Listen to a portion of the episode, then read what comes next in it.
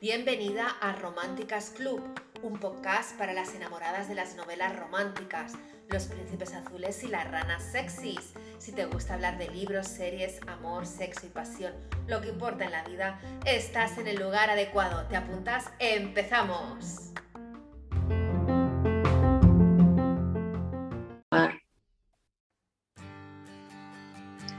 Bienvenidas a un nuevo episodio de Románticas Club. Hoy hablaremos de películas románticas navideñas y tenemos con nosotros a una invitada, muy especial que es Irene.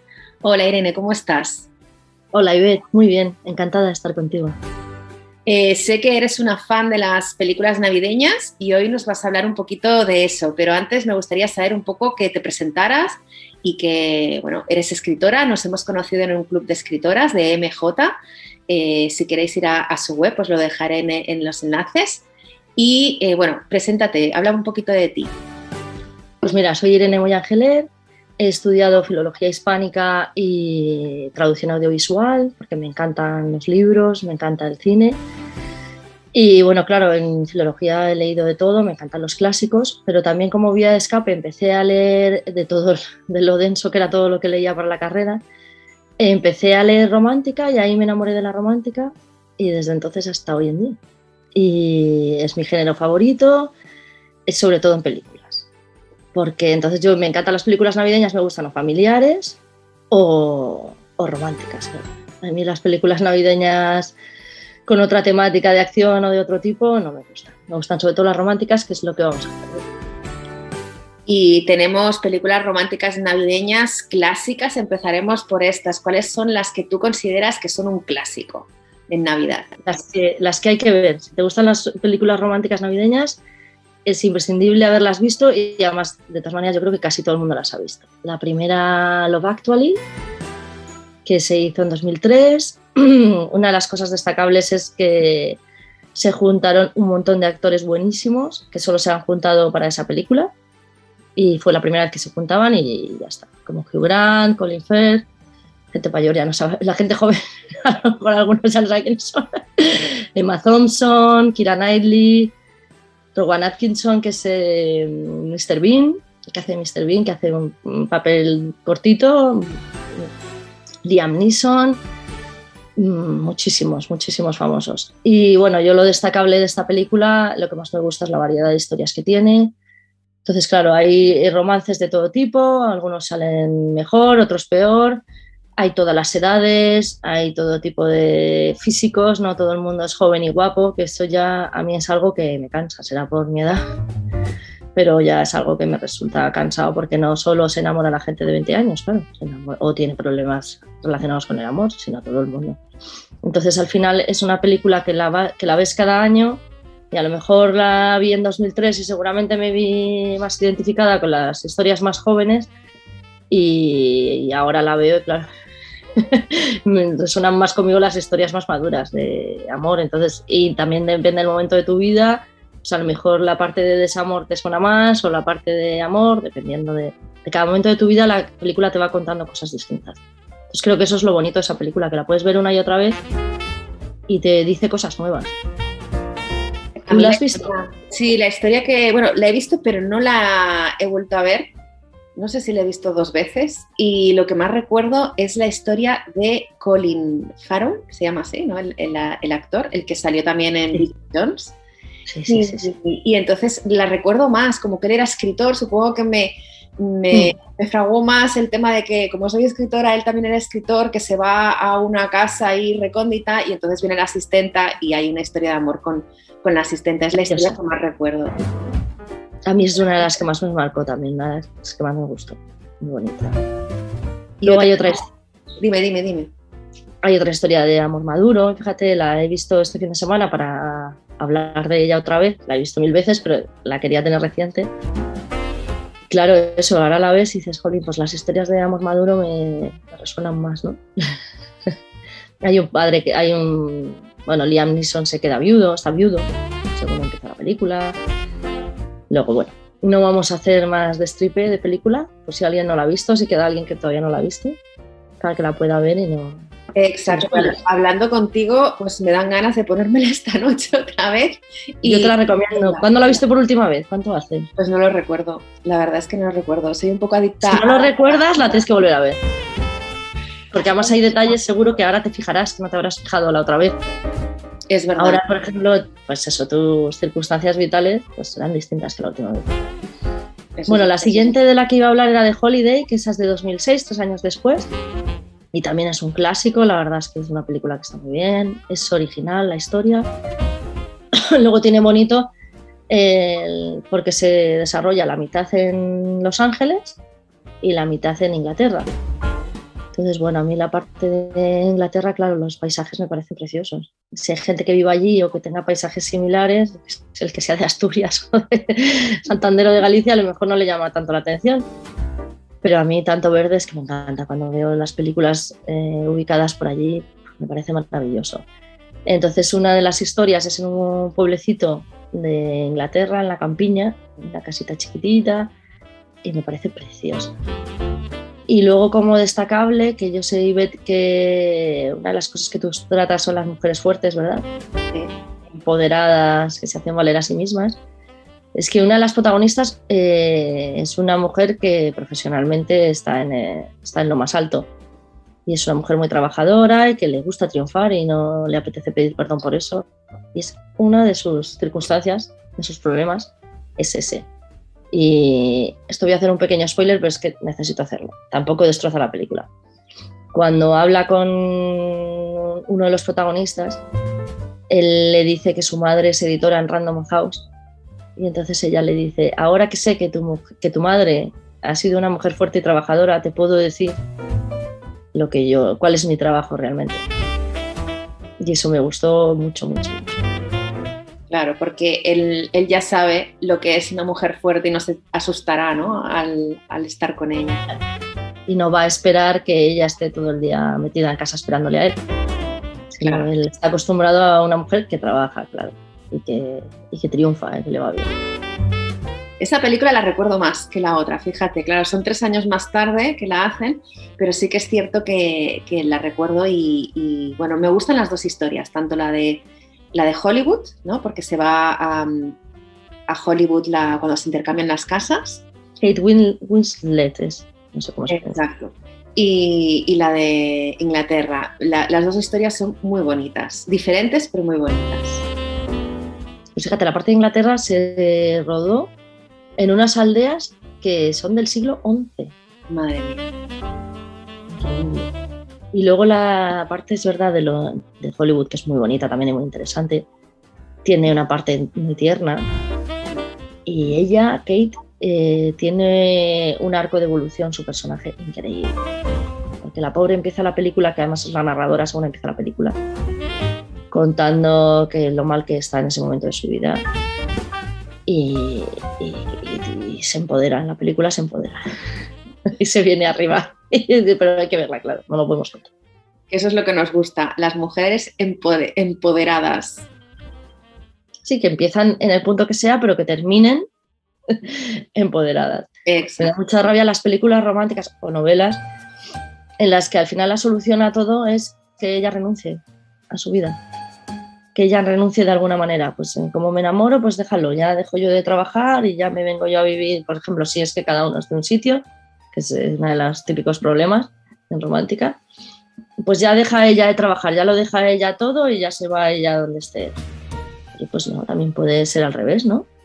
O también se puede encontrar un punto de encuentro.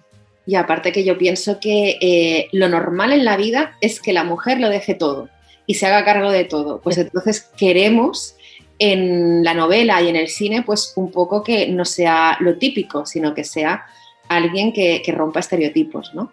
es lo que al menos a mí me gusta. Sí, a mí también.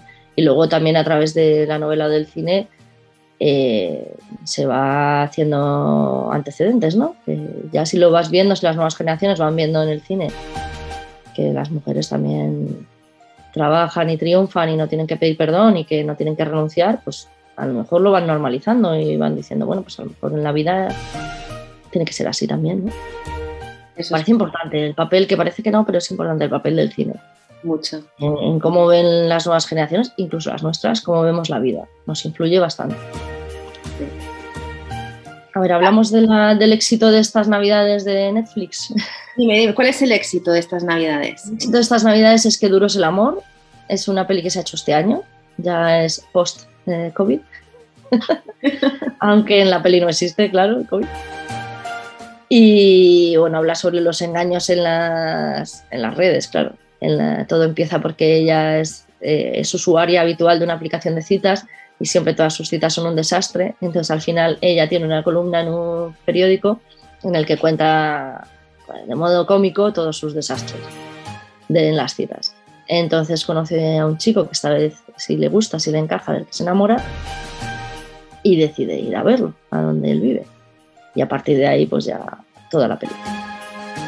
Entonces pues es un, un argumento original esa tu Ivette que tú no me la has visto. Porque me la recomendaste tú, esa la, vi yo y el otro día me encantó. No hacemos spoiler porque sale en el tráiler. Sí decimos que eh, cuando ella va a, verlo miles de kilómetros de, donde está ella a, su casa y descubre que la han engañado que no el chico de la foto con el que hablaba no es el mismo. Ese es el kit de la cuestión. Y bueno, no hacemos spoilers porque en el tráiler aparece. Si, si lo, que quiere ver esa película ve el tráiler, aparece. Y está muy bien mm, montada y, quiero saber qué piensas tú, qué, cómo, qué te pareció a ti. A mí me gustó la historia. Es verdad que es un poco distinta, que es bonito que el, que el, que el protagonista no sea el guaperas de turno. Pero sí que veo ahí un micromachismo, en mi opinión, que es que al final siempre cuando en las películas o las historias hay alguien que es feo y nos quieren dar la enseñanza de que también se puede querer a los feos, al final suele ser él, porque ella sí es guapa y sí es mona. Sí. Entonces al final mm, él no es tan guapo y entonces es ella la que tiene que aprender a querer a un chico que no sea guapo, ¿no? a enamorarse de un chico que no sea guapo. Pues tengo yo ya ganas de ver lo contrario. Que sea que ella no es tan guapa y él la quiere igualmente. Pues mira, eso sí sucede en Love Actually, en la historia de Hugh Grant, que él es primer ministro de Inglaterra y tiene una chica en su servicio que, bueno, que según dicen en la película rellenita. Que luego yo veo con mi mentalidad de 40 años, digo, jolín, pues no está nada mal la chica. Pero bueno, en principio en la película supone que es una chica rellenita y a Hugh no le supone ningún problema en ningún momento. Por ejemplo, ¿ves? Ahí es él el que es eh, guapo y ella es la que no tiene por qué tener un cuerpo de top model y a él le gusta igualmente. De hecho, ella, bueno, no voy a contar, no voy a decir nada más, que la vea la gente. No quiero hacer spoilers. A mí me está, me está recordando una serie de, de, mi época, de los, no sé si era de los 90, que se llama Tenías que ser tú, creo que se llama así, que ella representa que es la, la un poco la feita de, de la clase, porque es de instituto, y simplemente, claro, lo que tú dices, de feita nada, porque simplemente va con una coleta recogida y unas gafas. Y para ser guapa y mm, agradar al chico, se quita las gafas y se quita la coleta y ya está. Entonces, esas películas también son un poco engañosas, ¿no? Y sobre todo si lo ven chicas jóvenes en ese aspecto. Esa es la, hubo una época, cuando nosotros éramos jóvenes, que hubo muchas de esas. Que el argumento consistía en que ella al principio era fea y entonces eh, se hacía o se metían y era pringada, entonces se metía en el grupo de las guays y la transformaban y la cambiaban. Y entonces la llevaban de compras, entonces ella se compraba ropa bonita, le, hacían un corte de pelo en el peluquero ellas o las chicas, las amigas mismas, la maquillaban, no sé qué, efectivamente. Pero ella para conseguir al chico al final tenía que cambiar y tenía que volverse guapa. Sí. Exacto. Y toda la resolución era que ella se volvía guapa. No era que él Has dado, que creo que has dado con, con, el eje, ¿no? Porque cuando tú hablabas decía yo, pues sí que hay películas de que ella es ella, pero no. Siempre termina que ella tiene que ser guapa para gustar. En cambio, cuando él es feo, él no cambia. Él sigue siendo feo. A él no lo cogen sus amigos, lo llevan al gimnasio, a la peluquería, le compran ropa bonita.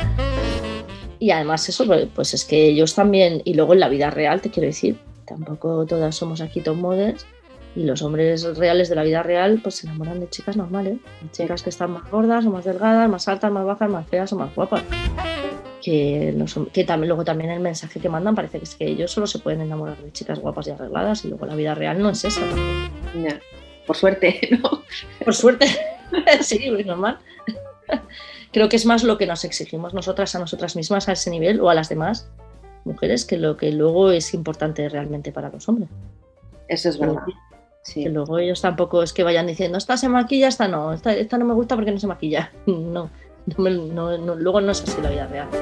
Bueno, luego te voy a contar otra de Netflix, que fue una top también cuando salió. Esta es de 2020, del año pasado. También enseguida se puso en el top 10.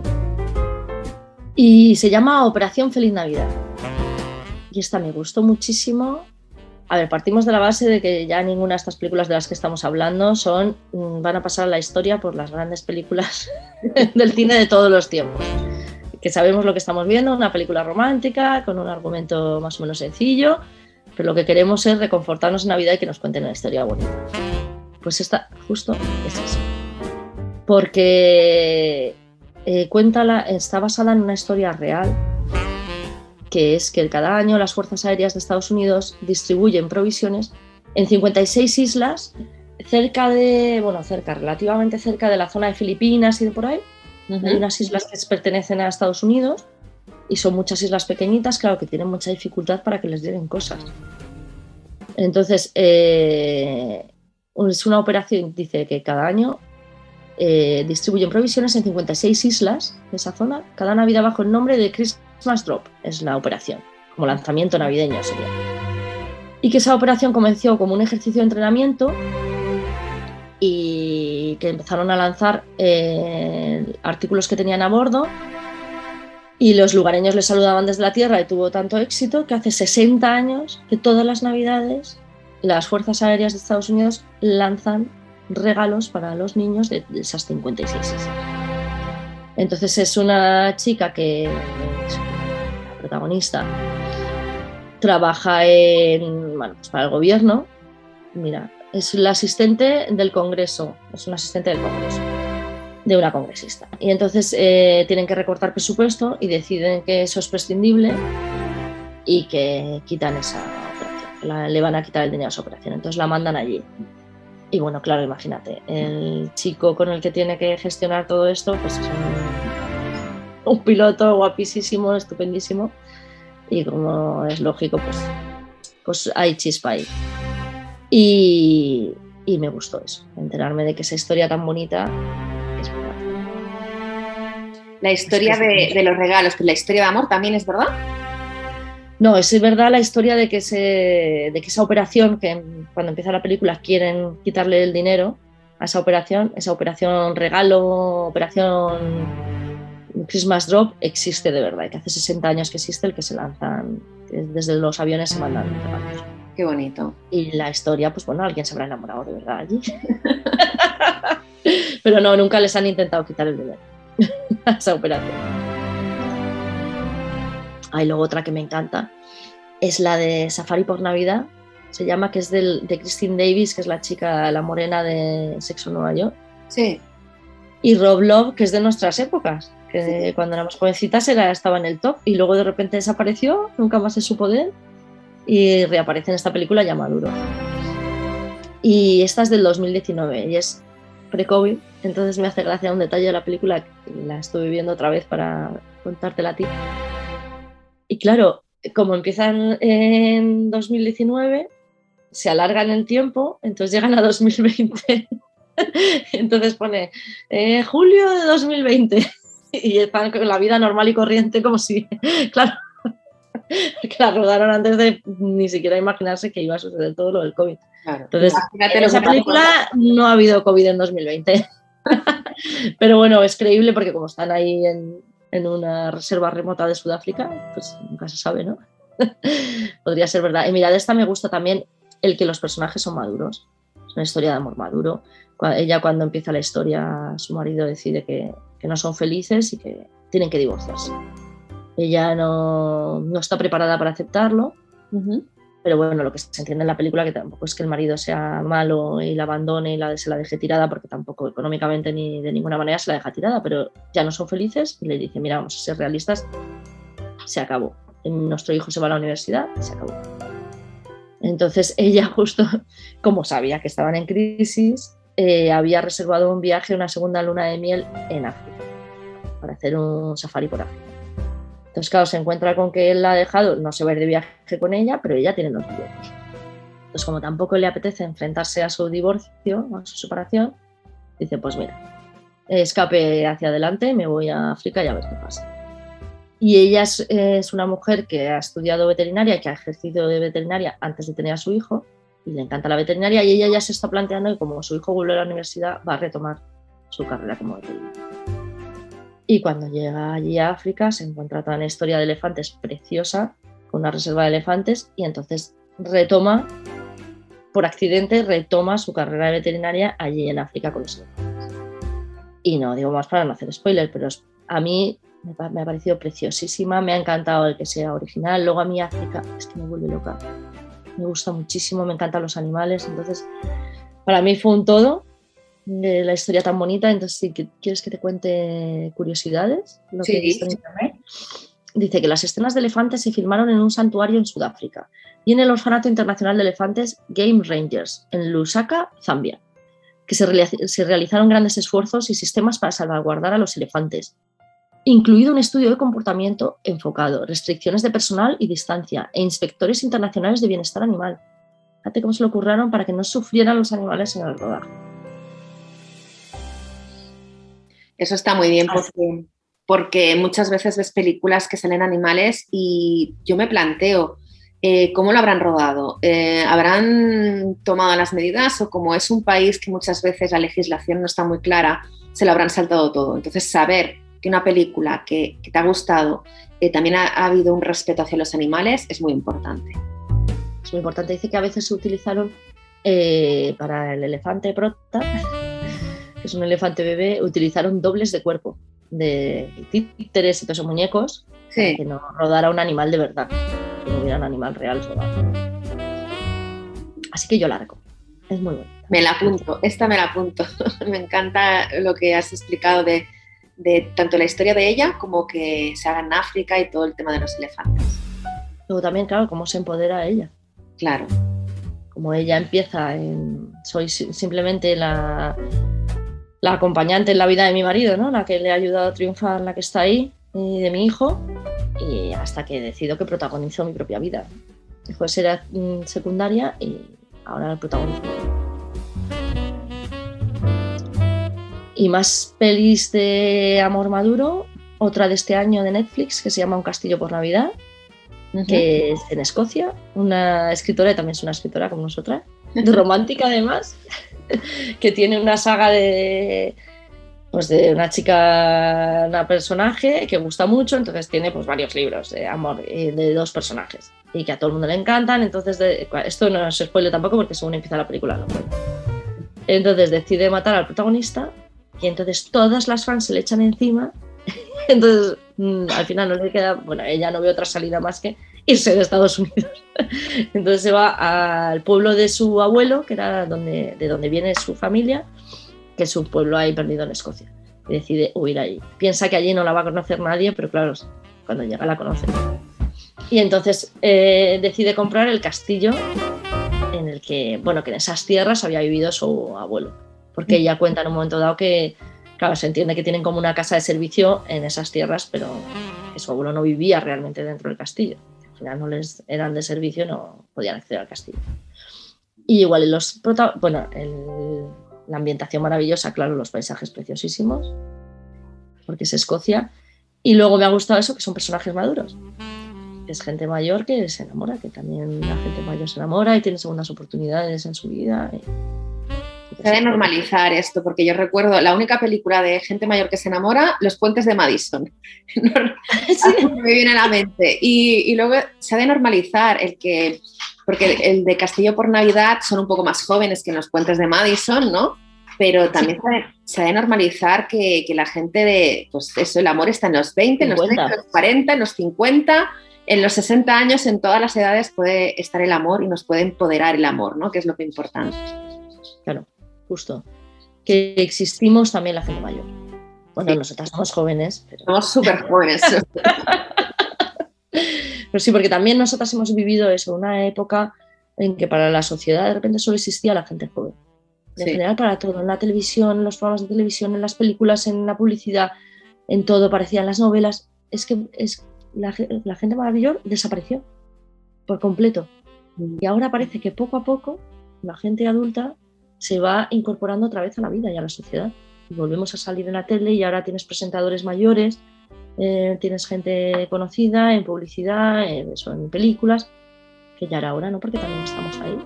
Claro, y aparte si nos tenemos que jubilar hasta, los 70 años, tenemos que aparecer en algún sitio, no nos vamos a quedar en casa trabajando.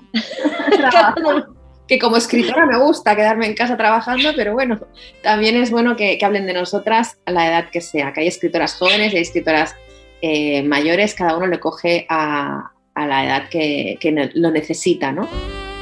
Sí, el momento de la película de, la del castillo que la protagonista le dice a su hija, porque tiene que ir a un programa de televisión a defenderse un poco. Y entonces le dice a su hija, Jolín, yo que decidí ser escritora porque quería estar todo el día en pijama escribiendo en el sofá. bueno, eso es un poco verdad. A ver, como escritoras nos gusta, a mí al menos me gusta mucho, eh, pues eso, levantarme, eh, hacerme mi cafecito y escribir. Pero bueno, mm. también es bueno no estar todos los días encerrada en casa, también es bueno salir, pues hacer lo que estamos haciendo ahora mismo, relacionarnos, hablar entre nosotras, hablar con, las lectoras. Eh, eso también es una parte muy bonita. Y, bueno, se llega a hacer muy duro. Si te encierras mucho en ti misma, se llega a hacer muy duro. Sí. Y luego es verdad que a veces eh, da la sensación de que vives en un mundo paralelo, ¿no? Que como estás tan metido en tus historias, estás escribiendo una novela y estás tan metido, además claro, te pones a escribir un capítulo o un episodio y se te queda ahí un problema planteado que no sabes muy bien cómo resolver. Entonces claro, luego te pasas el resto del día, run, run, run, run. Eso se lo oí una vez a Lucía Echevarría, que decía, es que los escritores no solo estamos trabajando cuando estamos delante del teclado escribiendo, es que cuando tú estás sentado en el sofá mirando a la pared, en realidad estás trabajando, se te ve desde fuera que estás sentado en el sofá simplemente y parece que no estás haciendo nada, pero estás, ¿cómo soluciono yo esto? Y al final entonces, porque esto es creíble, lo otro no es creíble, pero mejor si hiciera, no sé mejor si tuviera ese trabajo, o a lo mejor si la amiga le dijera, ¿verdad? Y entonces estás todo el día, todo el día, y a mí me dicen mis hijos, no, es que no te enteras, es que no estás en otra cosa. Pues claro, porque es que estás en tu historia, estás cocinando, estás haciendo lo que sea y estás con tu historia, con tu historia, con tu historia, con tu historia, ¿verdad? Las definió perfectamente, sí, sí, es tal cual. Hay que aterrizar de vez en cuando y hay que estar en el mundo real también a veces. También es bueno eso, quedar con amigas o hablar con los demás y ver que hay un mundo más allá de, tu, de tu, vida de cada día y de tu historia paralela. Al final vives casi más en el mundo de, de tu novela o de tu relato o lo que escribas que casi en tu propia vida. A veces vamos Ese es el, que de los escritores, ¿no? Sigamos con las películas. Tienes. Eh, luego tenemos en Prime Orgullo, Prejuicio y Muerda. Esa me interesa, ¿de qué va?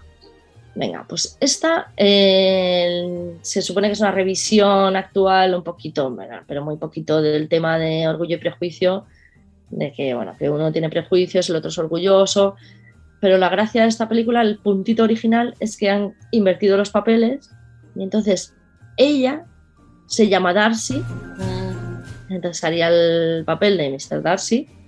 Entonces es la que, y también es justo, como te gusta a ti, es una mujer fuerte, trabajadora, triunfadora.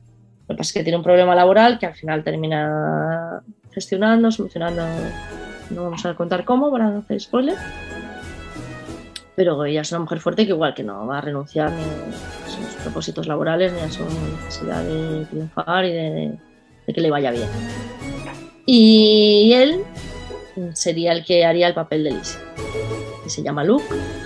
Y bueno, es un chico que decide montar un catering y está buscándose la vida. Ella tiene que trabaja en Nueva York y vuelve a casa para, eh, por Navidad y ayuda a su madre en estos eventos que organizan en Estados Unidos, que parece que desde lo que se ve desde aquí parece que siempre están metidos en, en eventos, en grandes organizaciones, sobre todo ellas, las mujeres, pues están siempre organizando historias, entonces tienen un evento navideño solidario para recaudar fondos. Entonces ella va a ayudar a su madre y lo tiene que hacer junto con este chico, que es el que lleva el catering del evento, que era, se conocían en el instituto y porque estaban juntos en el grupo de debate y pues siempre debatían el uno contra el otro. Pues cuando empieza la película tienen ahí ese pique, esa historia de que siempre se están confrontando el uno al otro y diciéndose cosas y soltándose pullas. Bueno, entre comillas el enemies to lovers, que a mí me encanta ese cliché. Sí, sí, así un poco que se cae en regolín y luego ya a lo largo de la peli se empiezan a caer mejor. Dejémoslo así para no, para hacer spoiler. Y luego la, y esa peli es del año 2019. Y luego la última peli, que también es de Prime, se llama Una receta inolvidable, esta es de 2016. Y igual también es una mujer fuerte, trabajadora, que tampoco quiere renunciar a, a, su trabajo ni a hacerlo bien.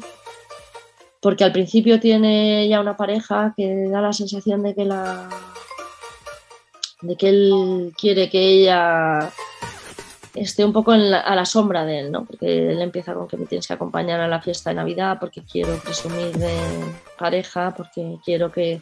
Poco se entiende, o sea, a lo mejor yo soy un poco mal pensada, se entiende que él quiere que ella haga de mujer florera, ¿no?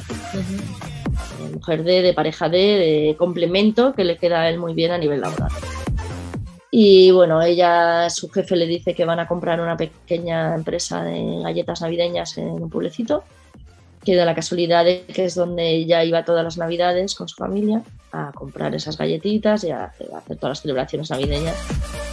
Entonces conoce la fábrica, conoce las galletas, conoce el pueblo, ya, ya tiene una vinculación emocional con ese pueblo. Y entonces se va allí a, a intentar comprar la empresa que es ruinosa, está en la ruina. Y pues el, el, que ahora es el heredero de la empresa, porque la empresa era una señora que falleció, pues, pues ellas las tiene que ver con el que ha heredado la empresa. Y ahí empieza la historia. Y también la pues, recuerdo. que sea una mujer fuerte. Esa la recuerdo y me gustó mucho. Sí que la recuerdo que, que claro, se enfrentan porque eh, ella quiere comprar la empresa eh, y hacerla desaparecer. Creo que quiere hacer eh, otro. Quiere cambiarla de ubicación, quiere que deje de estar en el pueblo. Y claro, la empresa es el pulmón del pueblo. Claro. Si se llevan la empresa del pueblo, arruinan al pueblo, que todo el mundo trabaja allí. Y ella al principio. Sí, dime, dime. Que ella al principio es muy fría y solo piensa en números y dice, bueno, pero es que os damos todos estos beneficios eh, para que se puedan mudar a Búfalo. Pero claro, pues imagínate, que les dan, les pagan la casa o les dan X dinero para mudarse. Y es que no es el dinero, es que la gente es feliz viviendo en este pueblo. La gente no se quiere ir del pueblo. Y no quiero obligarles a irse del pueblo. O que se queden aquí sin trabajo. Es una película muy navideña, muy, de un mensaje muy familiar que, que a mí también me gusta. Eh, en el, pero familiar no en el sentido eh, de madre, padre, hijo, hija, sino en el sentido de familiar, de que tu familia también puede ser tus amistades, tus vecinos, eh, el pueblo en sí, ¿no? Entonces, eso, eso hacer comunidad es, es lo, lo, bonito de, esta historia, al menos lo que yo recuerdo de, la película. Y me quería, te quería preguntar, de todas las películas que hemos estado hablando y que nos has recomendado, ¿cuál es con la que más te con la que te quedarías, con la que más te ha gustado? Pues yo Love Actually. Al final es, es el, el, gran clásico de los clásicos y es a la que nunca envejece, la que puedes ver año tras año. Pues es que esta es tan típica que es la de todo el mundo, Love Actually, que te voy a decir otra más, si me, Dime. no te importa. Entonces, luego como segunda me quedo con la de los elefantes. De Ah. bonita que es, de cómo me hace sentir eso que yo busco el- ese reconforte del corazón, no sé, me ha parecido preciosa, preciosa, preciosa. Safari por Navidad se llama, ¿verdad? Sí, Pues también me quedo con, esta que, mm, bueno, me has dicho tantas que las quiero poner todas esta noche y, verlas. Y, bueno, nos, quedamos con, estas recomendaciones y te agradezco mucho, Irene, que hayas querido venir aquí a, Románticas Club y, te esperamos más veces para que nos hables de, de todo lo romántico eh, que hay en tu vida y cuando saques un libro también estás invitada aquí para, para que nos hables de él. Muchísimas gracias, Ibel, me ha encantado. Hasta otra, adiós. Adiós. Muchísimas gracias por escuchar este episodio. Si quieres saber más sobre Románticas Club y sobre mis novelas, puedes pasarte por mi web ibetchardis.com y suscribirte a mi newsletter. Recibirás de bienvenida un regalito. Ahora me despido de ti con más música navideña. Espero que estas fiestas las pases con tus seres queridos y que la pasión y la creatividad sean el eje de 2022.